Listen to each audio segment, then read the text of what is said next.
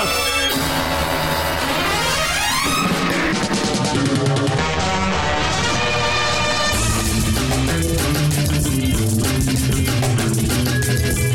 back to Optimism Vaccine. I'm Steve, and joining me, it's Adam Myros. Uh, hello, Steve. I, I don't want you to call me Steve. Uh, actually, I, I would prefer if you referred to me as uh, official Milwaukee County Circuit Court uh, jury foreman, Steve. Oh, I You wasn't feel- expecting a, a jury duty open. I was expecting you to Yeah. like, accuse me of standing in children's closets or some shit. no, I'm going to accuse you of being a child molester later. That's that's you know that's going to come. There's a lot of pods still to go, Adam. yeah, like like like I can go a whole hour without publicly calling you a child molester. Come on. Uh, also, Jack is here. I am here, yeah, for uh, the, the great uh, boogie versus bogey debate. Yeah, that's that's what we're here for. Are you a double O or a single O boogie bogey guy? It, it, you know, this you got to draw a line in the fucking sand, man. What side are you on? Yeah, it feels wrong even with two O's to go boogie, but I mean, because that boogie's taken by something better, you know? Yeah, yeah. Like Not it's scary. I mean, bogey man. I, I don't even I don't like that one either because it's like Yeah. um, I don't know. I guess because you're like the like a like in the military, it's like it's a bogey, it's an enemy, so you're the enemy man. That makes sense. Boogie man, that's just like you know I've had a few drinks and my song comes on and. And there I am, you know. I'm like a, I'm like the guy at the end of Saltburn, just fucking dick out, dancing around the house. That's, That's a a boogie sneak man. preview to next week. Yeah, yeah, a little Yeah, teaser I- there I- for you. It, it, it Boogeyman is definitely like in the Bee Gees realm for me. You know, Mhm. Right. I mean, But you can be a slave to the boogie, become, but like- it's it's not like closet related. yeah. No, if I'm I- if I'm making a horror movie, I'm going bogey. But apparently, I'm in the minority because uh, there is nary a horror film called uh, called the Bogeyman. It, it's all boogie. Yeah, yeah. It's it's really unfortunate. I But- think America has fucked this one up as with Yeah, we many kinda things. fucked it up, should yeah. not be. Is this is this Boogeyman. Stephen King? What was it? The, the King short story? Is that Boogie? It is boogie. That's, Yeah, he's a uh, that's probably King's fault. I mean, he wrote it down and everyone just followed him. Yeah, Yeah, But there's a lot of uh, pop culture where it's boogie because boogie is, is sort of the more American version, I suppose. Uh, there, yeah, because uh, Ghostbusters, the Ghostbusters cartoon, one of the one of the prominent threads was Boogeyman as well. So I think it's kind of Mhm. ingrained in a lot of uh, yeah, a lot of burned into our brains, unfortunately.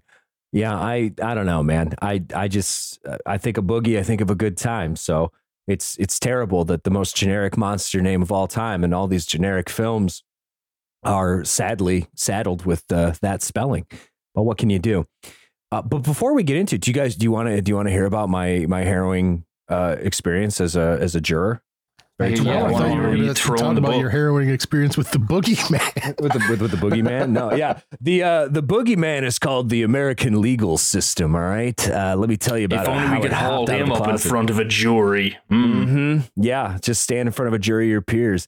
Uh, It's so fucked up. All I want to say is, like, if you're listening to this, hope to God that you never commit a crime and you have to have a trial by jury because uh, the thing they don't tell you is like, okay, yeah, it's a it's a jury of your peers. So this is a just a slice of of the average American, right? And but the problem is, is like the average person is dumb as fuck. Um, I I personally think that I'm a a big idiot. I'm a big drooling fucking moron. And let me tell you about how I got elected jury foreman. Well, first of all, how did I get on the fucking jury?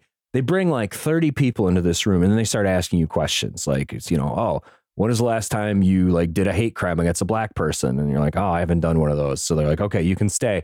Go on and on and on. And then they get to a, a question. And keep in mind, I live in Milwaukee, Wisconsin. Okay. Wisconsin in general, Milwaukee specifically, it is a, a city, it is a state full of drunk lunatics. If you Google like drunkest cities in America, it's just Wisconsin. It's all 10 are just Wisconsin cities. Anyway, so they asked, they go, Has anyone here had a DUI? And literally half the room raised their hands. Half the fucking room. yeah. yeah. So I got elected to a jury because I'm like one of the few people left in the city of Milwaukee who hasn't gotten dinged for drunk driving. Also, that's funny too, because it's kind of hard to get a DUI in the city. Like you got to fucking work for it because Uh, one, eh, if it's after 10 p.m., 80% of the people on the road are drunk. And two, like it, it's this place where more likely than not, a cop's going to be like, well, you only had six. Uh, yeah, just just take her on home. Then be careful. so the idea that you got one, it's like okay, you fucking work for it. And then I, I eventually I was I was uh, elected as the jury foreman. And why would you let someone like me be the jury foreman? And again, I, I think it's because a lot of these people are real fucking dumb. And to give you a little more insight too, the other thing they ask you is they go around and they go, okay, like what what's your job? Are you married? if you are married, what is your spouse's job? And, you know, do you have any unique hobbies? Basically, they want to know if, like, I don't know, your wife is a cop and you collect Nazi memorabilia or whatever, right? And they're going around, and most people, it's just like mundane shit, whatever. And this one fucking guy who got picked for the fucking jury, he's like, yeah, I'm a blah, blah, blah. And uh, I'm I'm not married but you know, I'm I'm starting to date again, and things are going pretty well. Who fucking cares? That's not an official fucking court record for some guy's case that you're yeah. starting to date again. Like I give a flying fuck. So he made the jury. But anyways, I got elected foreman because uh, in the charges, one of the charges, well, so the charges were uh, driving on a revoked license, um, eh, tampering with or circumventing a car interlock device, which is like a car breathalyzer, uh, being over the legal limit for alcohol consumption while operating motor vehicle, and then OWI. Okay. Um, now, I got elected jury foreman because I, I didn't say fucking anything. And then at one point, they were like reading the charges, and no one in the room knew what the word circumvent meant. So I had to like, so I was like, it means this. And I explained the word, and they were like, oh. And then someone's just like, well, you should be jury foreman. I'm like, and I, sh- I should not be jury foreman just because I knew one word. And then, and then another lady said, no, but you look like a jury foreman. What the fuck does that mean? That's that's uh, the the whiteness of the American legal system coming back. Look at this; it's reasserting itself over and over again. Yeah. Oh, you need a uh, a white guy in his 30s to tell you how things are supposed to be. Let me tell you. Um, yeah. So that was fucking weird. Got elected foreman, but good news. My guy got off on most of the charges. So he he actually he made the bold decision to take the stand. Awesome. Uh, and the only reason we had to convict him on driving without a license and circumventing the breathalyzer thing is because he sat on the stand and just admitted to doing that, which good for you. Um, but then also, he was four times the legal limit, actually more than four times the legal limit. He was like 0.34 or something, which fucking rules. Like, That's can you imagine dead. even yeah. functioning? I know. No. It's like, what is dead? Because, like, how do you fucking do that? Uh, so, yeah, this guy kicks ass. And the reason he got off on the OWI is because, so his car, it was parked like facing the wrong way, kind of like up on the sidewalk and he was just passed out in the driver's seat. Uh, and this is one of those cases too where you're like, oh, he absolutely fucking did this. Like, there's no doubt in my mind he was driving around like fucking wasted. Uh, but the problem is, is uh, the fucking cops lied on the police report and then there's body cam footage that showed that they were lying and they couldn't find the fucking car keys ever. So like there's no oh, indication that the car was ever running. that's one of the first things that I ever learned, thankfully, in uh, going to college in America, which didn't actually apply to me because I didn't have a car, but uh, some other people had learned. First thing you do if you were sleeping drunk in your car is you at least throw the keys in the back. Mm-hmm. You do not yep. leave them in the ignition. You do not have them on your person. You yeah, throw them yeah. in the back seat. yep, exactly. So I mean, you know, given this guy's history with the car breathalyzer and all, uh, and and just his general demeanor, you're like, all right, this is an old pro. He definitely was driving around. Uh, the body cam footage also kicked ass because in the police report, the cops were like, uh, Mr. So and so tried to leave the scene several times to escape, blah, blah, blah. And they're like, oh, cool. So we get to watch this footage and he's going to like run from the cops or something. And the whole time with the footage, he's like answering all their questions, totally coherent, standing up straight. I just want to fucking applaud for this amazing drunk man who was able to keep his shit together. and he never he never fucking runs. The only time is at one point the fucking cop is like, um, yeah, let me just talk to the fireman over here really quick. And the the drunk guy is just like, okay, can I grab my sandwich from the car? And he takes like three steps towards the car. And the cop's like, no, don't move. like that that was the cop saying he tried to run away multiple times because he was four times the legal limit and wanted his fucking sandwich. I mean, So, we've all been this- there, right? You, yeah, you, we've you all fucking sandwich. been there. Yeah, exactly. No, You uh, don't I- eat that yeah, sandwich, it's gonna be worse off in the morning. I know the cops. Obviously, honestly, do you want this dude to fucking like puke in your squad car? Like, let him have the fucking sandwich.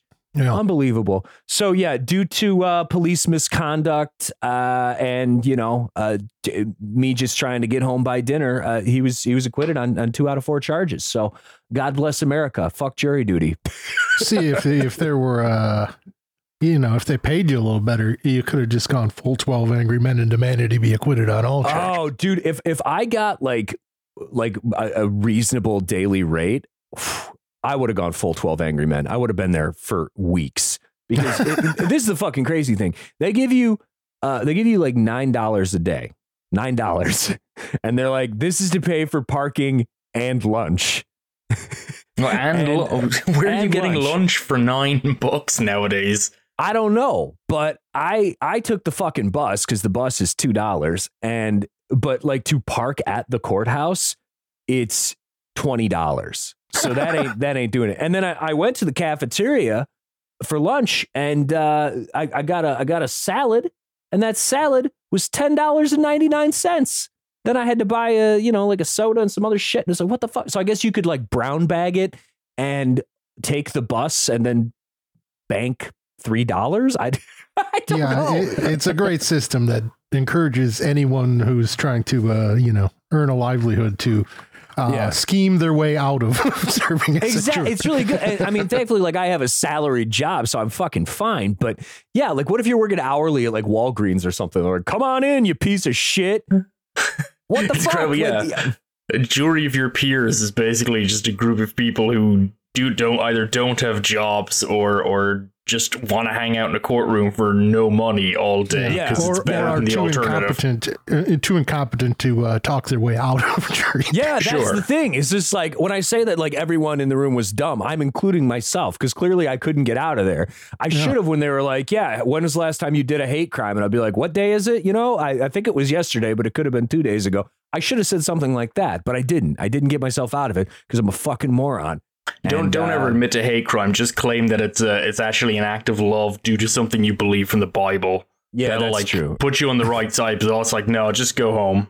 hmm That would have worked. That would have worked. I, I'm Uh, hoping I don't because I got called for jury duty just before Christmas, and um, I'm really hoping they they don't like. I think it should be okay because I had my back hurt, so I was like, I can't sit down for eight hours. I just can't do that. So I sent them in a letter with doctor's note, and they never contacted me back. And I rang them like the a few days before it was set to start, and they were just like, "Oh yeah, no, you we got your note. You don't have to go." But they they have sent me zero official documentation confirming that. So they don't give a fuck. They don't give a fuck. I got called when I, when we lived in California. I got called every single year, and uh, I, I went twice, and I just sat in a room for a few hours, and they're like, "Oh, your case was dis- dismissed. Go home." And I was like, "All right, whatever."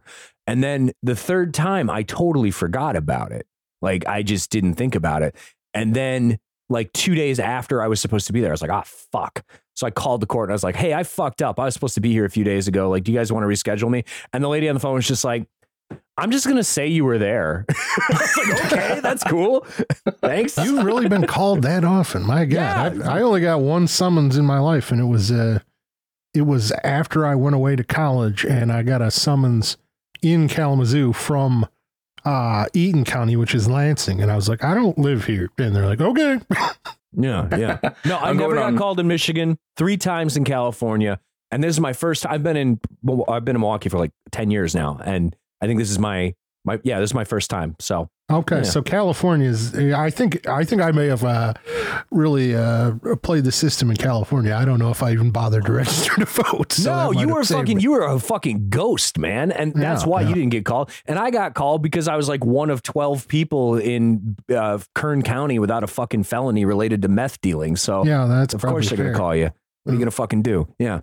Anyways, uh, yeah, the b- b- boogeyman, not the b- bogeyman. There sure are a lot of boogeymans out there. Why are there so many fucking boogeymans? Well, I think it's because when you think of the term boogeyman, it really denotes what is what is the most generic like monster derived from eh, childhood fears of like there's something under my bed, there's something in my closet. It always comes back to a boogeyman. It's it's just that's what it is. It's a generic film or a generic monster. So isn't it appropriate that if you want to check the pulse of what the state of of horror filmmaking is at a given period of time, find your boogeyman and you will find the state of American horror films. This And is so- uh, an interesting hypothesis, and I, I do think it's true. Like all three of these films are uh, almost impossibly generic templates for uh, for what the industry at large was doing at the time. Yeah. And I mean, have I tested this hypothesis outside of these three movies? No, but I'm just going to go ahead and say that it's it's absolutely true. Um so if we start in 1980, we've got uh Ulli Lommel's, the boogeyman, and I I kind of love this. And again, okay, let's look at it's 1980. What is the state of American horror filmmaking? And I know I said Ulli Lommel, and you're like, isn't he like fucking German or Italian or something? Yes, but this was made in America. Uh, it's got some Suzanna Love involvement, screenwriter Yeah, and actress extraordinaire, and uh, yeah, she's she's great. But right, if you were to take the ingredients to make Boogeyman 1980, it is essentially a little sprinkle of Halloween and then a big old scoop of Amityville horror. And there you've got the boogeyman. But it can't just be that simple because I don't know. I, I don't know what the fuck Suzanna was smoking with her boy Ulli, but this has got the most ridiculous plot I I I have ever encountered.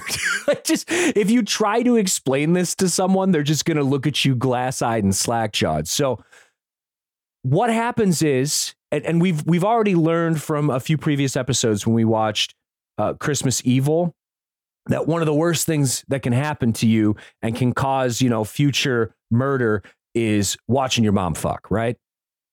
Yeah. We know yeah. this to be true. We know this Oh, to yeah. be true. So uh, it it starts off, and, and these two kids they see their mom getting drunk and, and sexy with some random man who is not their father. no. So no. then you've got there's this woman, and she's the little girl in the beginning. So it's it's her woman's, but it's the woman's mother's ex lover's murdered ghost. Okay, who this guy like tied up her mute brother, and then the mute brother, upon escaping, murdered this guy. So well, I don't think the brother was mute at this point, Steve. Yeah, I, I think the was mute muteness then. came I think yeah, I think this this trauma was muted. The trauma. Okay, we got we got the trauma. Sure, sure, sure, sure. So, but the point is, is the lover is stabbed to death, and this this does not seem to be like even a stepdad situation.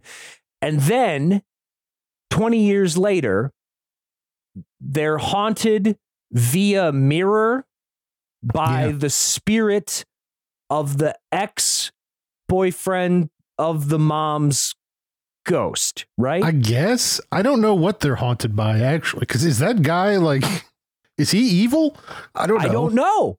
I He don't just know. seems I like mean, kind of he's a guy, definitely maybe a, dick. bad parent. I mean, he, he ties a kid to a bed. So, yeah, I mean, you could say well, I mean, a it child seems like the mother is, is equally culpable in this instance. Sure, She- she- sure, yeah. it's true. Yeah, I mean, uh, you is it? I, I don't know. It's like is it the trauma of you know abusive, uh, abusive upbringing? But it really just centers on the man. Um, Yeah. uh, yeah, yeah. Who, who the hell knows? And Just- then don't know. is- Yeah, it's what not is like- the yeah. power of the, of the of the boogeyman in this instance? Because it's like, well, he and it's not just mirrors. I, I should any sort of like reflection. Boogeyman can enter and fuck with you, and then his power seems to be he can make you like kill yourself or or maybe rip your clothes or he can make like glowy laser beams come out of you. Wait, now Is is, right? this accurate? Is is this reflection thing accurate? I thought it was all mirror. No, it's it, I don't know if it's all mirrors because there's there's instances too, like when they're on the beach where like the light just hits No, it's things because that, certainly. that kid has a piece of the mirror on his Yeah, shoe. it She's was that a is stuck sharp. the fucking foot. Uh, foot. Yeah. Okay. yeah, the, sure. the important thing to remember within this film, the thing that basically ties together, like honestly, this could be like a, a one of those like hyperlink films that just goes, you know, to completely disconnected stories. Like really, all it comes down to is a guy smashes the mirror, and there's lots of pieces No, of a the woman mirror. smashes the mirror. Well, a yeah. woman smashes a mirror. That's true. It doesn't really matter. A mirror gets broken, and that kind of releases the evil. But basically, it means at mm-hmm. any part a piece of the mirror shows up anywhere, then just bad stuff can happen. But it's kind of strange because they, they already downplay that because the dude also then painstakingly reassembles the mirror rather than throwing it out, which I don't know if that's even attributed to a supernatural effect. I think he's he's just like, no, I, I can save this. I Yeah, mean, it's that's a pretty perfectly good mirror. supernatural effort to fucking rebuild that mirror. Jesus It's an incredible piece of work. Yeah, I mean, uh, it's insane. It's the work of an, a lunatic. Because I mean, you can you can put all the pieces, the many hundred pieces, the many hundred very sharp pieces of a mirror back together. At the end of the day, you're still just gonna have a broken mirror. It doesn't. It's not gonna work very well. Yeah. There's it's kind of it's kind of not a thing unless you're like w- a really shitty fucking IG artist or whatever. You'll be like, oh, my many reflections. Maybe you want to like you know, you're you're writing lyrics for um, mid '90s Metallica joint or something. You know, um, yeah, there aren't many uses for broken mirrors beyond that.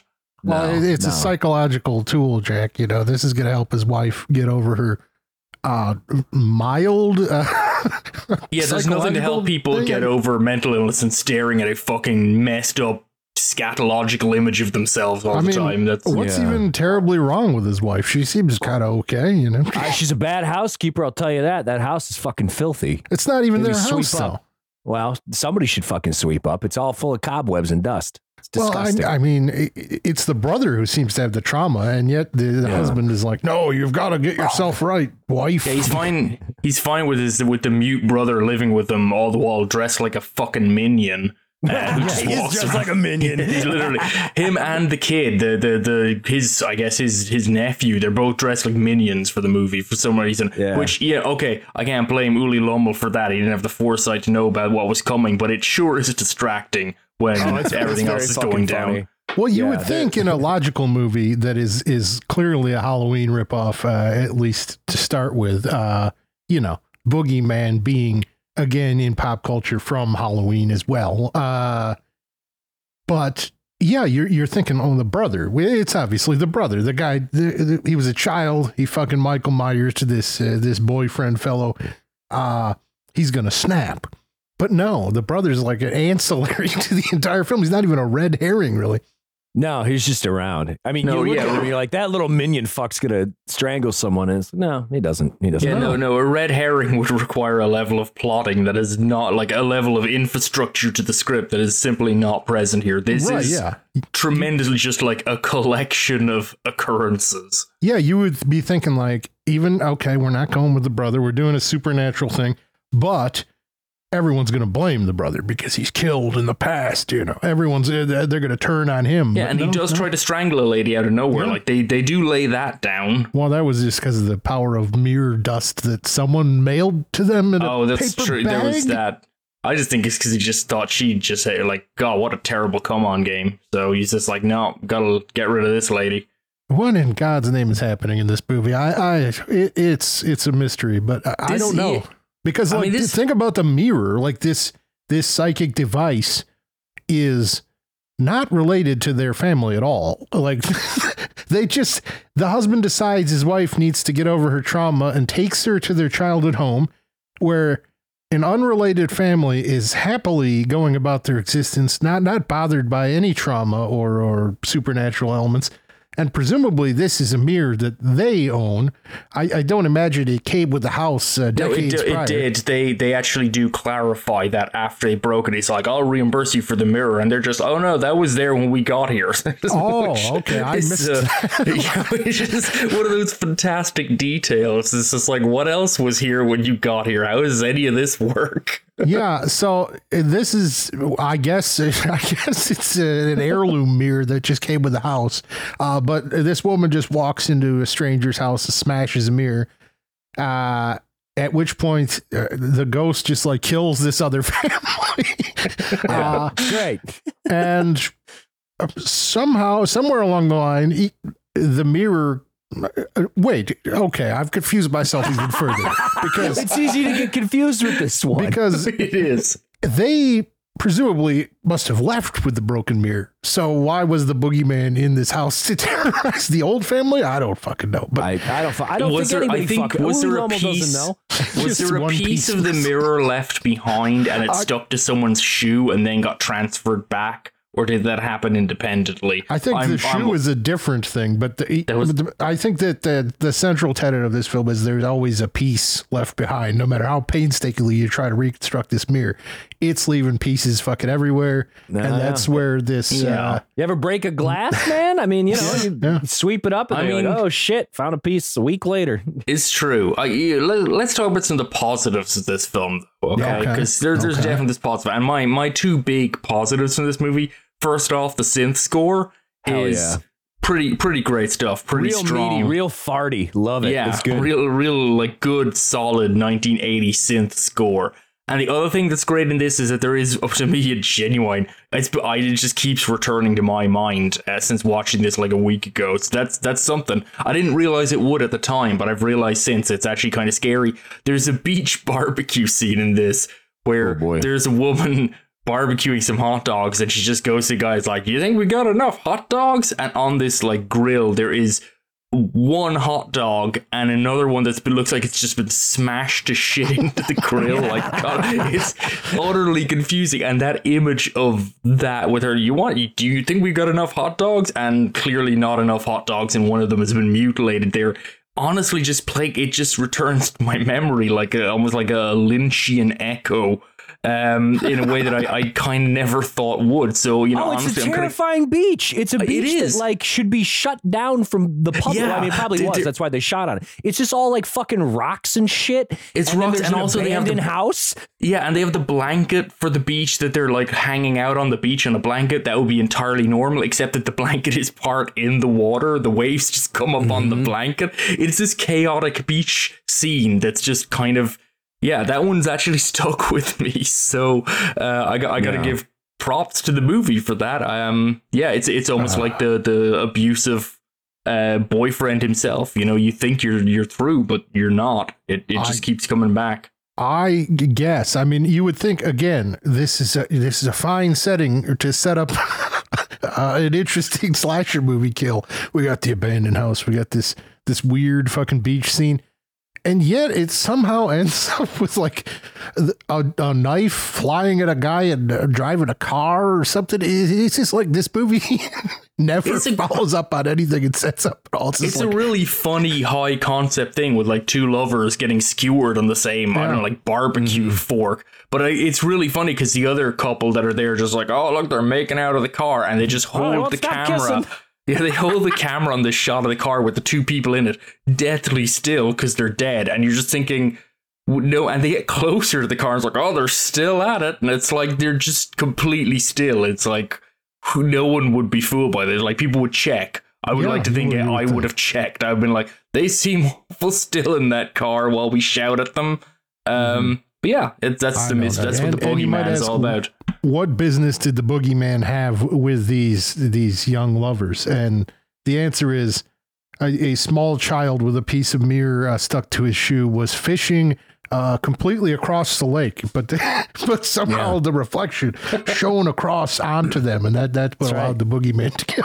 them. Get I, boogie, mean, I think this, this is very much. I mean, it, this, this plays back very much to you know, say Mario Bava's Bay of Blood. You know, arguably maybe the first like kind of like thoroughbred slasher, like fully formed slasher, which you know is basically all about like a, a dark family history and people being murdered, and then just somewhere in the middle of the movie, just a bunch of like uh like drunken sexed up teens just pull up and like we're gonna hang out here, and it's like oh well I know I like we know now what's gonna happen. It was incredible novelty, I think in 1973. It was or 1971, I think, when Bay of Blood came out. Ingenious. It's like we need more deaths, but there aren't enough characters. All right, here we go. I think that's uh, you know it's it's a standard, and and uh, the Boogeyman just just does it with a lot less panache, frankly. Yeah, yeah. I, I think the thing that stuck with me, uh, aside from the, I mean, visually, this is kind of an interesting movie, and the soundtrack, as you mentioned, is good, and there's all kinds of weird things that happen, uh, and, and the plot is. It, it's so baffling that I can't help but think about it. But the thing that has stuck with me the most is Ulli Lommel was a protege of Rainer Werner Fassbinder. Like, Mhm. what, what did what did he learn? What? to make movies quick and to marry rich. yeah, how Um, to I do guess it's- cocaine. Yeah, yeah, yeah. I mean, it's it's Ulli Lommel. I think he's pretty prolific. So I mean, he probably got Yeah. that from him. But also, it is worth noting the the lead actress of this movie is that Catherine Love. I think is her name. Mhm. Um, is is apparently a Dupont Suzanna heir. Love. or Oh, Suzanna, Suzanna, Love. Sorry, Suzanna Love, yeah. Sorry, is is a is is a a Dupont heir, and also was Ulli Lommel's wife slash girlfriend at the time, and apparently just like this.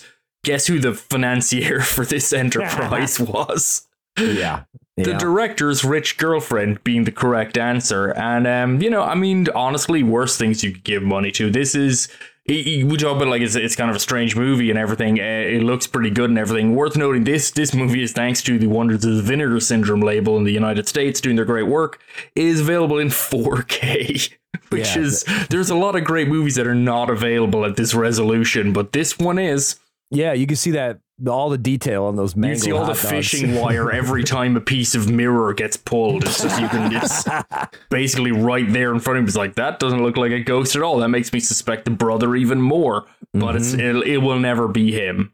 no, no. Yes. I, I think the problem here is it's it, it is like so convoluted and so fucking weird and and visually interesting enough, but all of that goofball shit is still framed within these familiar tropes of you know uh, the the Halloween style slasher and the Amityville haunted house film. So it never quite takes that next step into what I guess we can affectionately call now bloodbeat territory, where it goes so off the rails that it feels like it's being beamed in from another universe. Right. It's it's never quite there. It's just it's just weird. yeah, yeah. it's like it's like when your dog looks at you and they kind of like cock their head to the side, like what the fuck. That's that's how I felt the whole movie. that's not enough. yeah, yeah. I, I think that's fair. I mean, my issue, I think, with this definitely is it's just it's it's weird enough to be confusing and slightly off-putting, but never weird enough to draw you back in through that to be like, oh man, this is so weird and so off-putting. I don't even understand why they made it. This one. It's it's not quite there. It's it's just sort of like in that, that dangerous middle territory. Yeah, I understand why they made this for sure, uh, because there were popular films that are similar. Yes, yeah, oh yeah. I'm, I mean, towards the, at the end of this movie, you're you're looking and going like, mm, uh, yeah, you know, this there's definitely an exorcist element in here. There's definitely there's there's first person camera of the knife during the opening murder scene, which is like, okay, that's Halloween, direct reference. Uh, there's you know tones the extras throughout. At the end, they, they light up the house the exact same way as the Amityville Horror. It is so on the nose with exactly what it's ripping off. It honestly makes the Italians look subtle. It's a pretty uh, you know, you, they didn't have to do any of that. Like people would have figured it out. Maybe you don't want to. Maybe you don't want people to go like, "Oh, I could be watching Halloween, but I'm not. I'm watching this." But no, they just they go straight for it as if it's almost like it's almost like they're just proving to you that they know what they're ripping off. Yeah, yeah. yeah, it, it is in the end. Yeah, not not weird enough. It's just like a. It's just more baffling than, than interesting Sure. to me. But we'll Where- always have that beach scene. Yeah, Yeah. yeah. They're Like, is there? Does anyone mention the boogeyman? Uh, what the fuck is the boogeyman have to do with any of this movie? I don't fucking know. I uh, Yeah. Well, this just proves that Myros doesn't support women. Like this, this was clearly like it was written, Yeah. starring, and produced by a, a very accomplished woman, and uh, Myros doesn't respect her. Is what I'm getting from this. Jack, are you well, feeling she the same is way? an heiress, as as we've just discussed. So yeah, no, I'm, I'm not. yeah, I'm Man, not this is go point Heiresses can be artists. I know about. Come on, Louise Linton. You telling me she grew up in Hey, a fucking hey, hey. castle? She's a Steve, genius. yeah, like we're we're going ne- next week is the is the Linton Fennel uh, heiress discussion, and we'll we'll get into it there, debating Yeah. whether or not rich people should be allowed to do anything. yeah, I, I think that maybe that should be a rule. Like, if you have a certain degree of wealth, you're actually like you just got to sit at home. Like you're not. yeah, no, I think that's stuff. fair. They there's so many things you can do when you're inordinately wealthy. You don't get to make movies. No, like with don't. rare yeah. exceptions, like Visconti. Okay, he was a literal count. He beat the odds. Fine, Mhm. but you know, yeah. yeah. Why bother? I mean, if you're if you're rich, just do Yeah, the go on smart fucking thing and do fucking nothing. Yeah, that, that's Yeah. that's how you should Yeah. spend your life. Be the idle Catch rich. me on a That's- beach in this- Mykonos. the world- I the world idle is- rich. The world is a terrible place because inordinately wealthy people aren't happy just enjoying themselves. yes, Like whereas Nancy those of us who are not Pelosi. wealthy would love nothing more than to just do fucking nothing every goddamn day. Right. Yeah. Yeah. And it's like Nancy Pelosi is like, I'm going to run again. It's like, Jesus Christ, you don't have to do this. You could just, you could travel around the world and never stop. It's it's it's a fucking no, disease. they will No, never yeah. stop. I will They- say they They won't won't that- stop. the uh, the the IMDb synopsis of this movie is is kind of a summation of, of why I don't love it. I guess it's, it just says through the reflection in the mirror, a girl witnesses her mother's boyfriend's murder. He's, he- that that's it. That's what this That's movie's it. about. That's I guess. Uh, you all. you could have fooled me. That that doesn't seem to be anything. But No, I feel like that has nothing to do with anything. But no, yeah, no, I don't even think that sentence is accurate to the movie. Uh, No, you know, it- even as a, absolutely not. even as the Yeah, briefest like snippet for- of the opening. For this film, there's a strong chance Ulli Lommel, before he passed, wrote that on IMDb because he remembered that was what the movie's about. It's entirely possible. Yeah. yeah. Well, I, I guess we should jump ahead uh, and let's let's hit fast forward about 25 years, and we get to 2005, where we are once again boogeyman.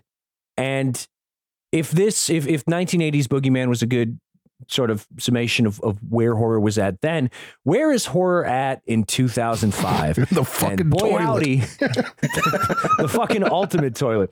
It's great too because it, it, this was sort of an in between time. I think 2004, 2005 was kind of a transitional time for horror uh, because we were past that early 2000s, like kind of post scream slashers into like just bad CGI, like 13 Ghosts, uh, House on Haunted Hill remake, like things like that and really really just scraping the bottom i know people people dog on 90s horror all the time for some reason but really Well, i think things good. bottomed out in, in in but things really bottomed out in the early 2000s Oh, now yeah, around sure. 2005 this is where we start getting you know hostel and wolf creek and this is like the the torture porn renaissance um, which saw sort of started to usher in a little bit before this as well but we're not quite there and more importantly the torture porn era brought back the very hard r horror but what is happening in the world of PG-13 horror?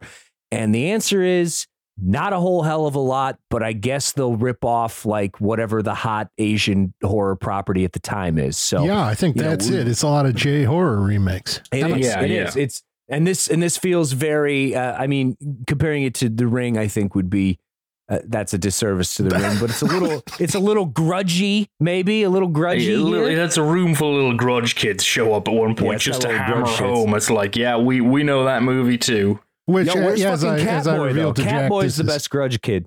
Oh yeah, I, as I revealed to Jack, this is uh, uh, Sam Raimi's Ghost House. Uh, this is their second film, first of which Grudge remake. So yeah, Hell yeah. it's Let's just to fucking put a go. bow on it. Just to the, the- absolutely. I this this movie is just um.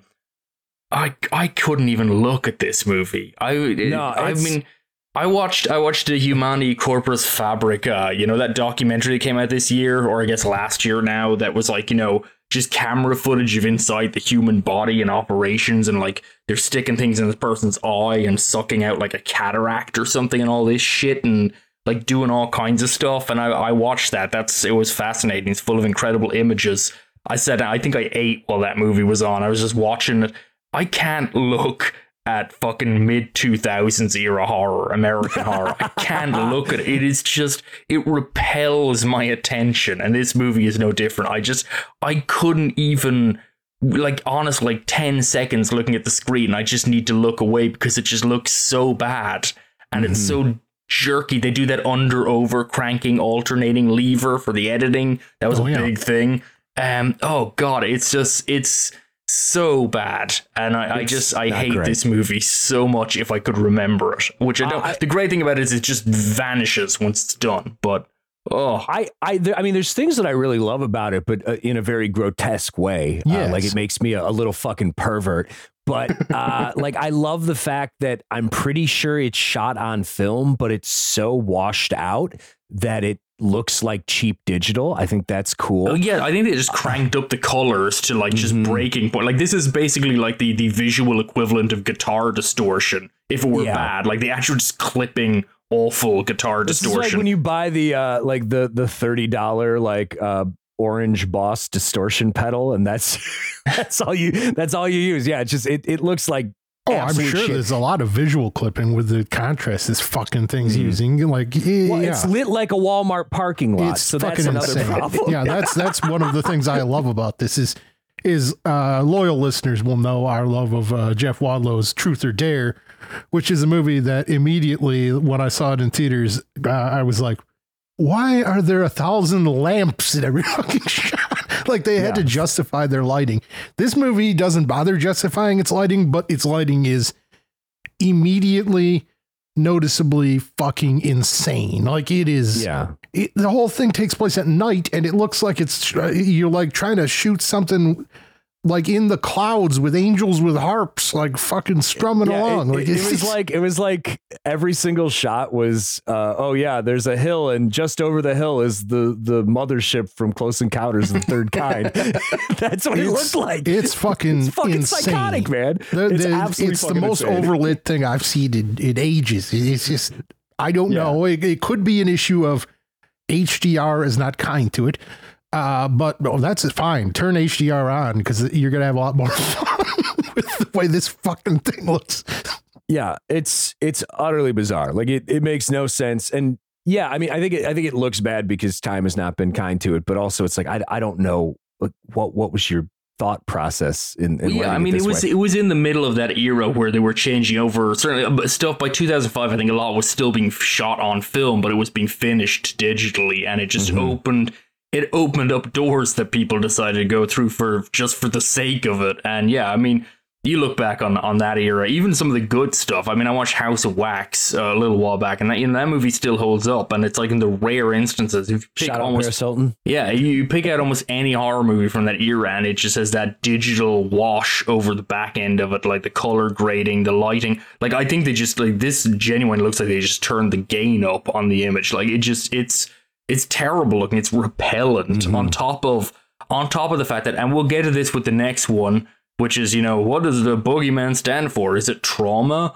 Um, the the issue with this one, I guess, my primary issue with 2005 Boogeyman is that it, if any movie could do with a metaphor, something to hold together to lead on, but no, this is genuinely a movie just about a scary man in your closet, um, Yeah. and that's that's that really gets thin. And Oh, PG I think, thirteen, it- I think it's, it's like fucking great, man. Because uh, we'll talk about this with the 2023 one, which is like it's it's the same shit that we've been getting for God knows how fucking Yeah. long. But it's like yeah, trauma. It's the trauma stuff. It's grief. It's it's trauma, and this is like. Oh yeah, dude! Like your your dad fucking like left your family or whatever, and then your mom went crazy. But and but then everybody they don't treat it as trauma. They're like, oh man, that's sad, but like don't be a pussy about it.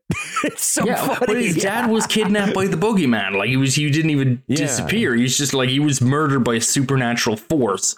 Mhm. It's, I, I feel bad because I'm watching like co- contemporary horror movies. I'm like, Jesus, whatever happened to just scary, cool monsters? And then like, here I am. This is a movie that's just about a scary monster. We won't say cool, but a scary cool monster. scary And it's like, The Jesus, fucking monster. Okay, that's scary. Okay, it's, it's about a monster. It's it's very overtly about a supernatural, vengeful entity.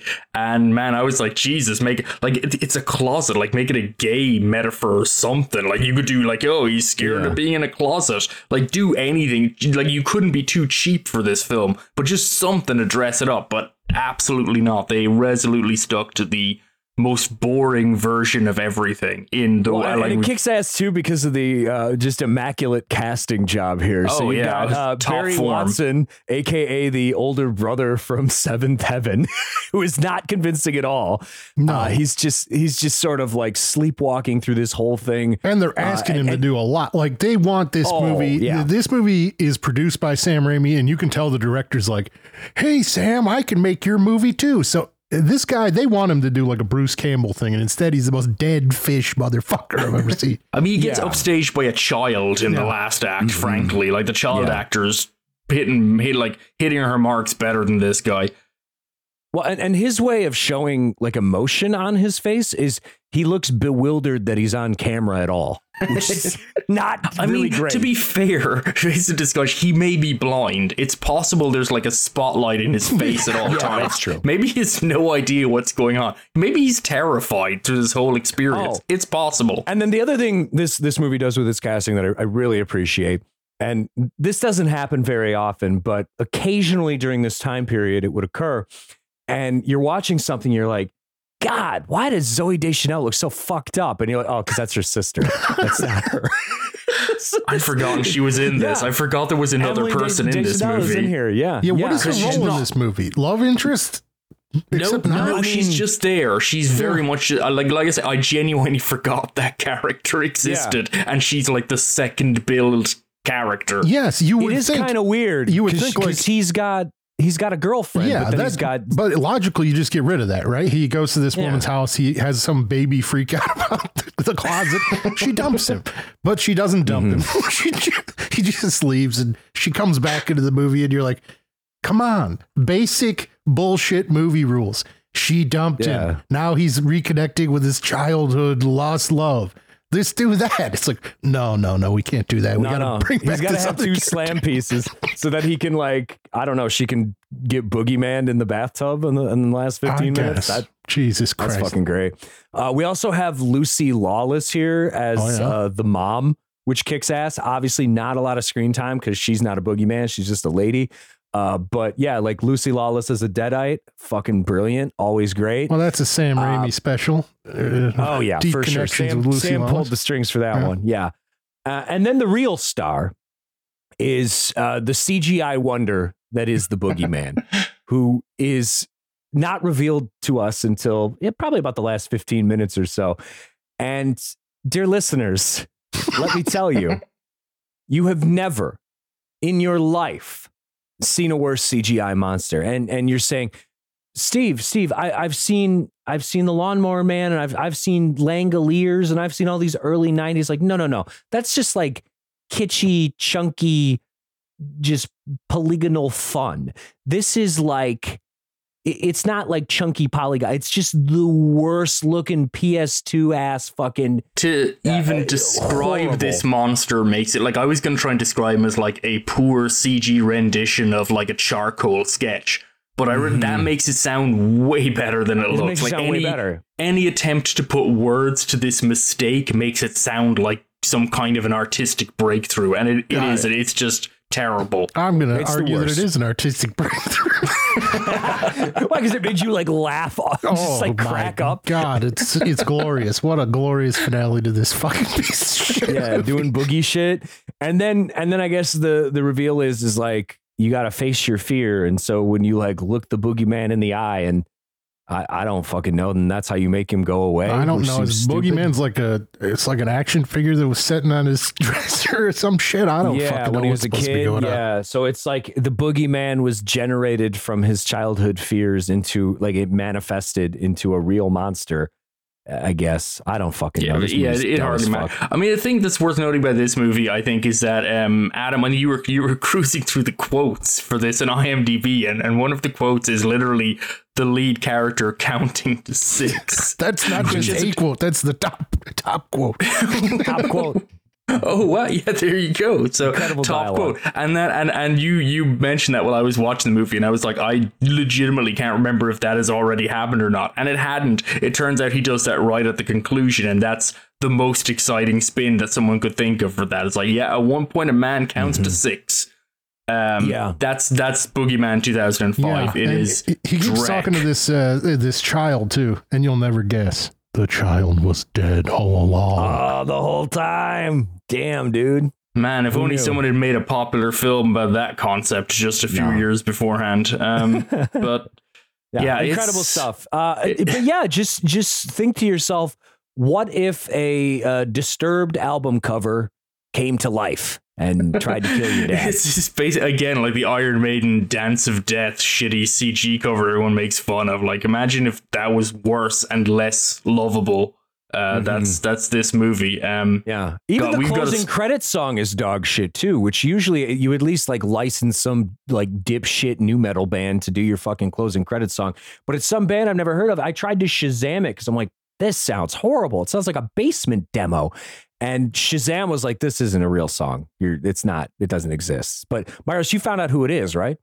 I did. It is uh, Noise Head, Ah, Uh, Noise Head. which I, I think is like they probably have like a charting rock hit of the time, but this this song is so shitty that it is in fact not a real song. It's only like fucking Mm. 30 seconds long and it's never been released anywhere. I Love w- that. I'm just wondering: is the bassist of Noisehead? Did he happen like? Does he happen to be a Hollywood director working for Sam Raimi around 2005? It feels like it could be that situation.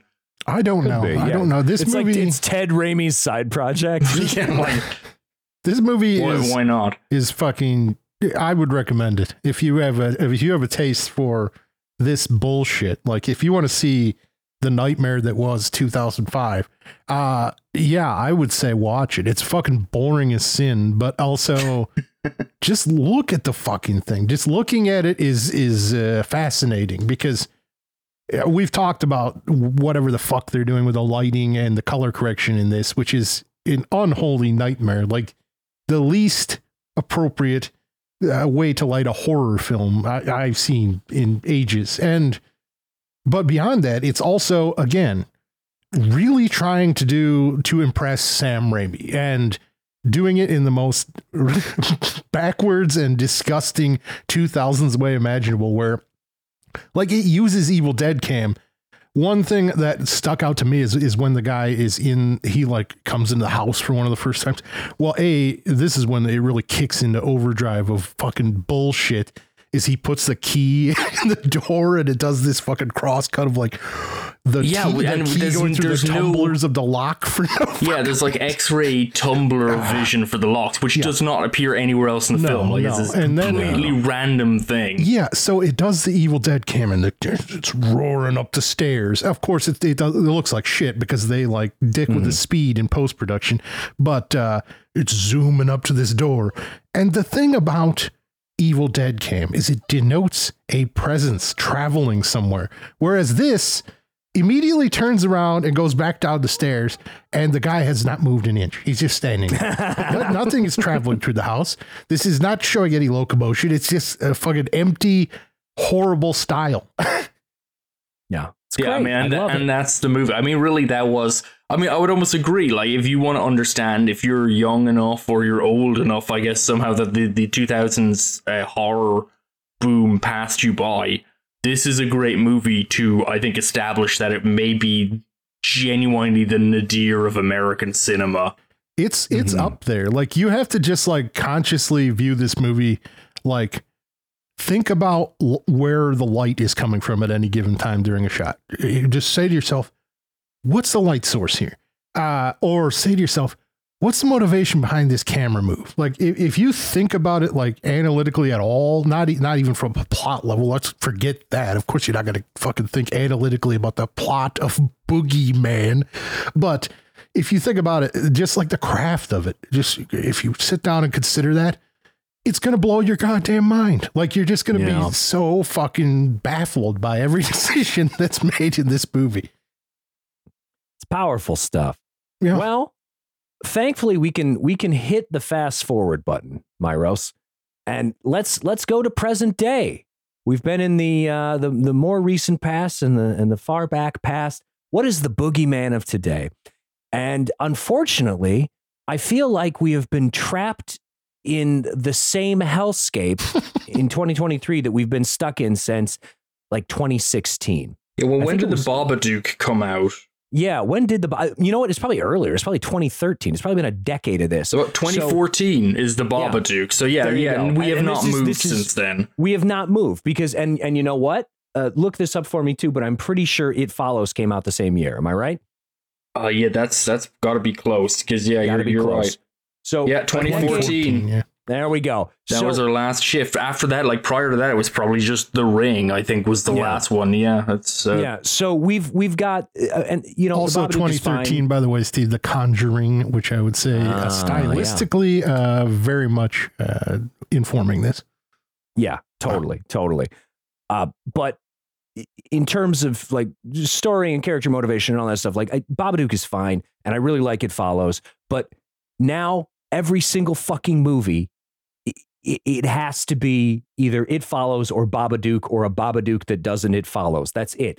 Like even even that fucking movie was Smile that came out last year, which is not good. That's what this But- reminded me of most, honestly. It's that Yeah. movie. yeah. but that one, it was just like, I mean, at this point, I'm kind of like jaded to the point where I'm just like, you know what? Fuck, of course, it's about fucking trauma. Everything's about fucking trauma now. But Smile was one where I was just like, this is egregious. This should just be about some like creepy, it should be the ring, but smiley people.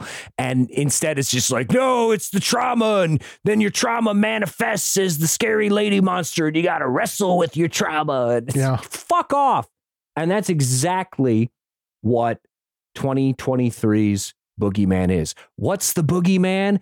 It was our our grief from our dead mom all along. Like that's That's, That's that's what it it. is. Yeah, I mean the, the the improvement here, and to go to Smile, was why Smile I think is particularly egregious is because Smile is the movie where the monster is actually a stand-in for trauma, and the last act of the movie is them telling us that. As if we haven't been watching these movies we and, haven't the and movie. dreading and cursing the influence of the Babadook for nearly a fucking decade now. Mm-hmm. Uh, and you know, in the Boogeyman 2023's defense, they at least don't. I mean, say like, "Oh, it was, it was our grief all along." They do have like a little monster, and they set it on fire or whatever. But uh, yeah, this movie Hey, so does is. um, Smile. Smile is a big monster at the end. it gets lit well, on it does. I mean, it does have a big monster, but it also has a long speech, as I recall, about where it's, like, it's about grief, and you gotta go work through I some don't know. Both of these fucking Yeah. movies also like end with the third act of like going to this abandoned house with some crazy person in a fire. And yeah, it's just it's the same fucking movie almost. it's the same fucking movie. Yeah, I mean, I, I would say same movie. I, I think this one's a little better. It actually Yeah, has I'd say like so. it has a couple. Of, it is a couple of uh. There's some things happening, but yeah, I mean, I think we can all agree. Not a, not a great movie. You do not need to rush out to uh, Hulu No, I or think it's a wherever the little hell better this thing's because going. it's in. like it's playing like a more populist role. Like it's it's got its little tricks, its conjuring tricks or its paranormal activity tricks, like this therapist with the light cube stuff. Yeah, sure, make that movie. I'm I'm cool to see that movie. Those are it's fun. You know, it's like oh boy, I'm gonna get spooked. Uh, yeah, you pull in little horror devices like that that are actually fun. And even if you're making Smile, we've suddenly got a, a little more uh, alive version of Smile some- because we're, we're trying some some fun visual scares. Yeah, I mean, it's somewhere in between like 05, it's like, please make this movie about anything other than a scary monster in the closet. And then for this one, it's just kind of like, please just make it about an evil monster that lives in the dark. Um, and neither of them get that right, which is a shame. But at least they fight the evil monster in the dark a bit in this one. And there's some like, there's a shotgun and there's some explosions and spooky jump scares and things. It's like, okay, fine. I could see. sure. If, I- if I saw this one in cinema, I wouldn't child- hate it. Yeah, but if you're like an actual like if you because this is a PG-13 horror movie. Yes, yeah. i- if you are a fucking baby if and you you go to the movies and you watch this it's probably fine Yeah. because like you said there's there's enough jump scares and i mean also if if you're old if you're the age where you're enjoying this you probably don't even remember the babadook this is the problem Right, Is yes. now, it's been a decade of this bullshit so now we've gotten to the point where it's looping back around on itself and people don't even realize how long we've been having to watch this shit I mean, um, it's true because once you're not like once once you're old enough to get into an R-rated movie at cinema, I know you're not lining up for PG-13 horror anymore. I don't know why we're doing. no. Why are we doing this? We shouldn't be doing this. i don't know This it is was a terrible on Hulu, idea. man it, it, it fit the it fit the mold. PG-13 is just like, and it shouldn't be. There's no reason you couldn't make a great PG-13 horror, but boy, it doesn't happen often. No, hey, we does not we happen. are big Blumhouse supporters, and uh, you know sometimes the properly geared teen horror film is a Five. Nights at the Babadook. Yes, and uh, you know what? The Babadook, a good movie. it's just unfortunate that that the Ari Asters of the world have like uh, polluted the entirety of of what The worst thing for me is I, I didn't even particularly like the Babadook. I thought it was a little overstated even in that movie. And then for that to be the template for 10 years now is like, oh man, we need some we need someone to shake things up. I, I, No, this I do not blame renaissance. I do not blame the Babadook. I blame No, I don't blame them for that. She no, no, doesn't Jennifer Kent no way she could have known. And honestly, the next movie made I was the Nightingale the next movie she made. That's Yes, a great yes, it goddamn movie. That's tremendous filmmaking. So I'm I'm all all in the can for that. But yeah, it's it's just unfortunate that you know sometimes a movie's uh, overarching memory is uh, the four thousand movies afterwards shamelessly ripping it off. Yeah. No, like I said, this is this is the uh, the great renaissance of filmmakers uh, telling us exactly what their movie is about, and if we don't hear them the first time, they they just fucking bludgeon us over the head with it. Uh, so yeah, it's great. Here's It's my big trauma. question. My big question. Uh, did a draft of this script exist where the father is the boogeyman? I mean, eh, I I don't know. It should. That'd probably be a more entertaining movie for me. Yeah, that's what I. Uh, That's where I was like, okay, we're gonna. It's got to be related to this father, right? Because he's just like this Mhm. absent nobody the whole time, and you're like, okay, well, something has got to tie in here. Like, what's the deal Yeah. with this guy? He- he- He's he's gonna be the the monster. It's like, no, no, no. He he just No, no I the think I think you'll monster's just a find the, the contemporary like because there's certain things happening right now, and I feel like well, you know watching several several of these movies, the Lommel has, and I think maybe um I think maybe the 05 does it as well. One of the, one of what I think is one of the most annoying, egregious things that movies do, which is a flashback to a scene that happened very very recently in the movie, and it's just like reinforcing to basically seem like we know you're not paying attention, you know, or we we didn't figure out a way to draw that connection artistically uh, through the language of cinema, so we're just gonna we're just gonna play it again, right? It's a really annoying thing. And then we were talking about how you know the short memories of audiences and the way we're just going this reiteration. You know, there's a new generation. I feel like these things are feeding into each other, creating this cinema of incredibly short attention spans and reiteration of of the same thing over and over again with this kind of like assumption. And then the, the last thing that's coming through is this contemporary more, which is basically that, you know, we've gotten real conservative, you know, and it's like the kids on Letterboxd are like mad at movies where the lead character is not nice enough, you know? And I just feel like maybe a PG 13 horror where the father turns out to be the bad guy. It's just, I don't know. Can you, maybe you can't do that now. It would upset the kids too much. And I, and I know that's like, I'm sure there's lots of, there's, there definitely are lots of really smart younger viewers out there drawing out all kinds of new things and everything. But man, Letterboxd and uh, Instagram and TikTok have also given a voice to an incredible number of fucking idiots who have no concept about know, I- media I- what's- literacy at all. What's more relatable than being mad at your dad and thinking he's a dick? Like, come sure, on, or being mad at kids. I mean, it's yeah, I mean it's true. But I think you know, with the Trump era, I feel like it's you know, everyone's like, no, we have to we have to go back to the okay. It has to be a spooky monster. It's because you're sad about something that you should be sad about. Your mom is dead. That's you know a righteous sadness, but that's life. It's something you can't really blame anyone for. Uh, you know, rather, rather, I don't know. It it just it's probably this is definitely overreaching within the the, the, the context of the Boogeyman 2023, but it's just the uh, you know the nice core concept Yeah. coming through. Even the even horror movies can't be a little grungy anymore. They can't be mean anymore. They've just and I think the grief stand-in is is part of that. There's you know because grief is is warranted and grief is unavoidable and grief is difficult and it's part of life. And, and, and often, granted, a lot of times if you dig, it's like, well, you know, sometimes people die and it's very, very sad and they actually shouldn't have. You dig and you find out like hospitals are run for profit and do bad things and stuff or police murder people and so on. But that's, you know, that's for Fred Wiseman to handle, not for us. Um, you know, not for cinema, certainly. It's beyond it. Yeah, it, it feels like there, there's this, this movement in these movies. It's just kind of like everything bad in the world is just kind of like a, a kind of echo of just the, the chaos of life. And, uh, you know, you shouldn't, re- we all stick together and your friends will come through in the end and you'll be better. You'll work on yourself and go to therapy. And that's, that's every movie. and believe in yourself. You know what? If you believe in yourself, you'll get a shotgun. You'll kill your grief. You know what? Sometimes, sometimes your father's a, a sick bastard, and he kills his wife, and then terrorizes his kids under the guise of the boogeyman, and that that would probably be a movie I'd rather that would, see. that would be an Yeah. R-rated movie, though. I guess straight off. I don't. I can't tell the kids uh, these things. I, I mean, maybe maybe like we should use Todd Solondz's happiness as like a template for horror. Could you imagine if it just went in that direction? That'd be great. Can you imagine if you released happiness now? What fucking? Can you imagine TikTok Fucking getting their Eddie hands on Todd Solondz's happiness? movie? Just like I think he's trying to make this pedophile look like a real human being. I feel like God. unacceptable, That's I terrifying. always Because think about storytelling, like like Todd Solondz's storytelling, and I always think about it in terms of like if, if you were to put out Todd Solondz's storytelling in 2023, what would make people more upset, the first segment or the second segment? Oh, uh, I mean, I don't know. great Probably there'll be people online for the first segment saying that she's reclaiming the, the the word on behalf of the man she's having sex with. Who knows? It's just you know, it came from him. Uh, it, it would be it would be a whole thing. It would actually be a nightmare. I really want Todd Solondz' work to be available uncut and restored, but at the same time, I also I'm not sure I want to deal with broader viewership of, of Todd Solondz' work. I just I think it might break me. yeah, yeah, that's good. Oh my God, someone just turned 22 and they're watching palindromes for the first time. Like, can you imagine what the, I, I want to be in the room? I want to watch them watch it.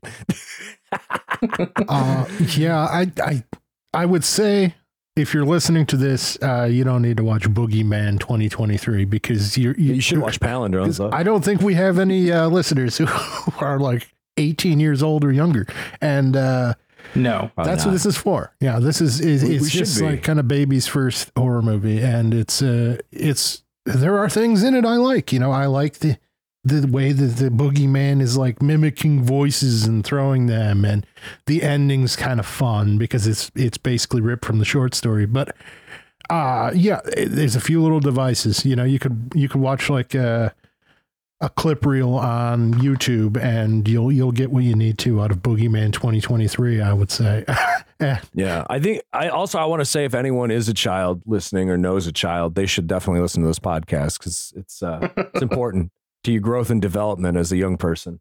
I think what, what name name three better role models? I can't. oh yeah, that, that's very true. But That's probably that will be used in court to disqualify us from this exact Right. From jury uh, duty, you know, we've done vocation. Yeah, from jury duty. Yeah, I mean, I, I, look, I look at Adam Myros and I go, "Here's a guy. There hasn't been a role model like this guy since Mussolini. Like, come on."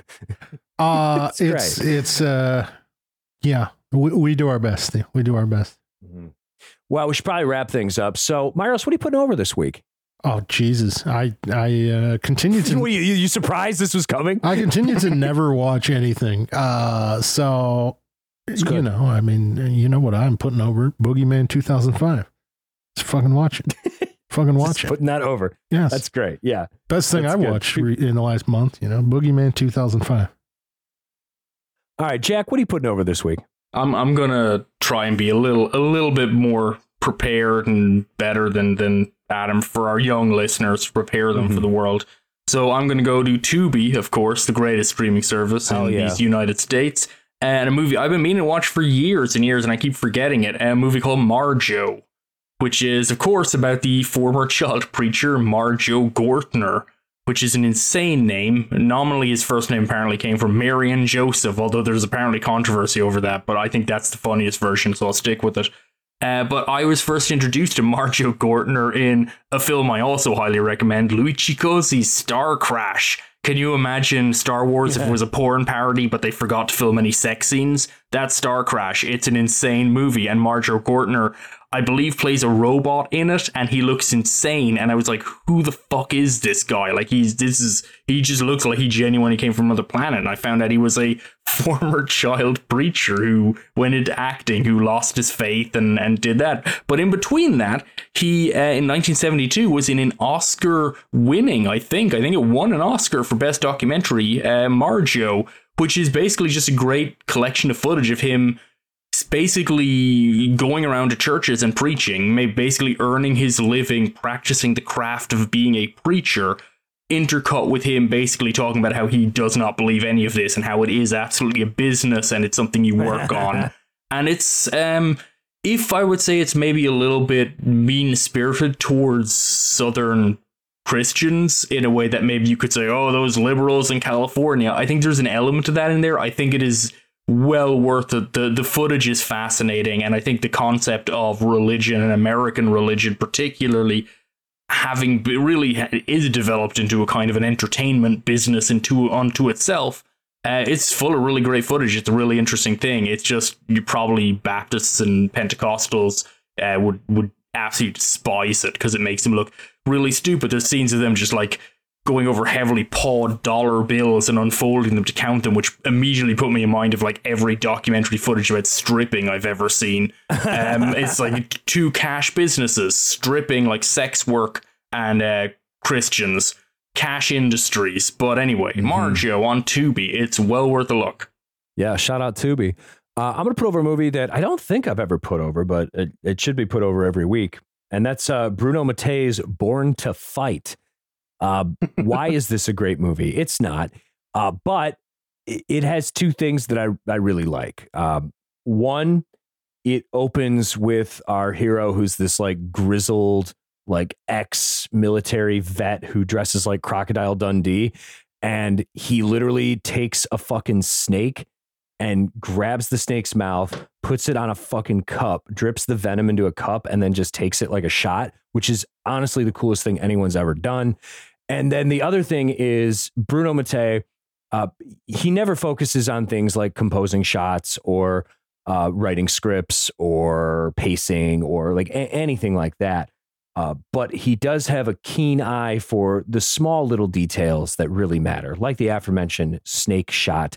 Uh, but also, it's a movie about like this this Vietnam vet guy who has to like go back and and help some his friends escape who are still stuck in a in a Viet Cong prison or something.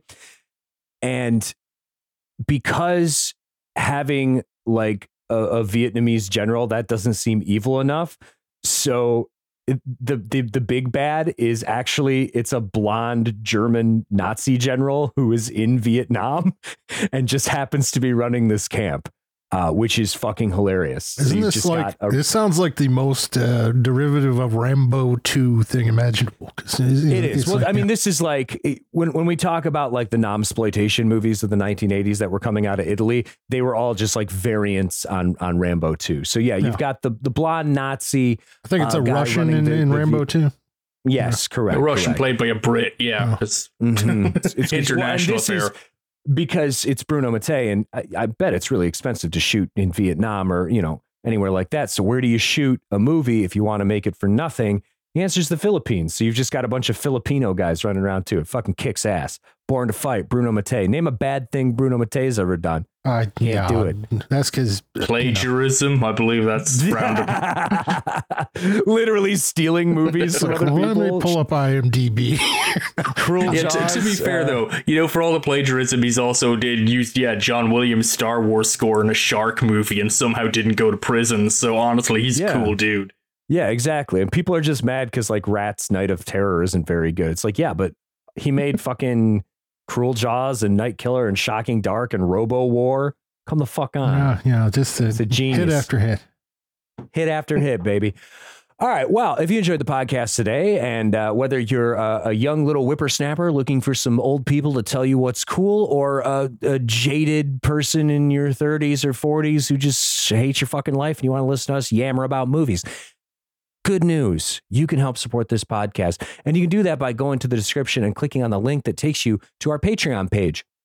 Now, if you donate any amount of money and become a patron of Optimism Vaccine, you'll get access to our super special patron only feed, which features exclusive episodes, including a brand new episode where we re- recap 2023 horror films. Uh, did not include Boogeyman, but you get a little boogie taste here of what that was like. And also, if you become a, uh, a patron of Optimism Vaccine uh, and you live in the continental United States, I will send you a movie from my personal collection. I've got the 4K of Boogeyman. It's staring at me right now. Maybe I'll send that to you. Maybe the if you give right? me, yeah, the Boogeyman. Yeah. Two, yeah, 1980, not 2005. Oh no, unfortunately. Uh, Unfortunately, yeah. But yeah, you could be an optimism vaccine boogie brother. That could come straight to your doorstep right there for you. Uh, also, you know, in, in addition to that, if you donate at a higher level, if you decide to become a true optimism vaccine supporter at that $5 and above level, then you get to vote uh, in patron polls for future episodes and you get your name read out on the air. Myros, who are five and above brothers right now? We have Sisters. David, Evan, Ryan, Dustin, and Paula. God bless each and every one of them. Now, if you really want to be an OV superfan, or if you just you, there's something you really want us to cover that we haven't covered yet, you can donate twenty five dollars, and that twenty five dollar uh, donation will allow you to choose a whole ass episode, anything you want. And I will say, uh, patron episodes in the past have been some of my favorites. So uh, yeah, you guys pick good shit for us. But also, if you want to pick some horrific shit, uh, that's fine too. We still have Adam Myros Anime Month. We got to do that at some point. So, uh, yeah, make that boy watch some hentai. Anyways, if you have any questions, comments, death threats, marriage proposals, optimismvaccine at gmail.com, or you can find us at Optimism Vaccine on whatever social media you're on, I guess. Maybe. I don't know. We're probably fucking there. I don't know. Uh, yeah. But that's it. We'll be back next week with uh, contemporary cinema.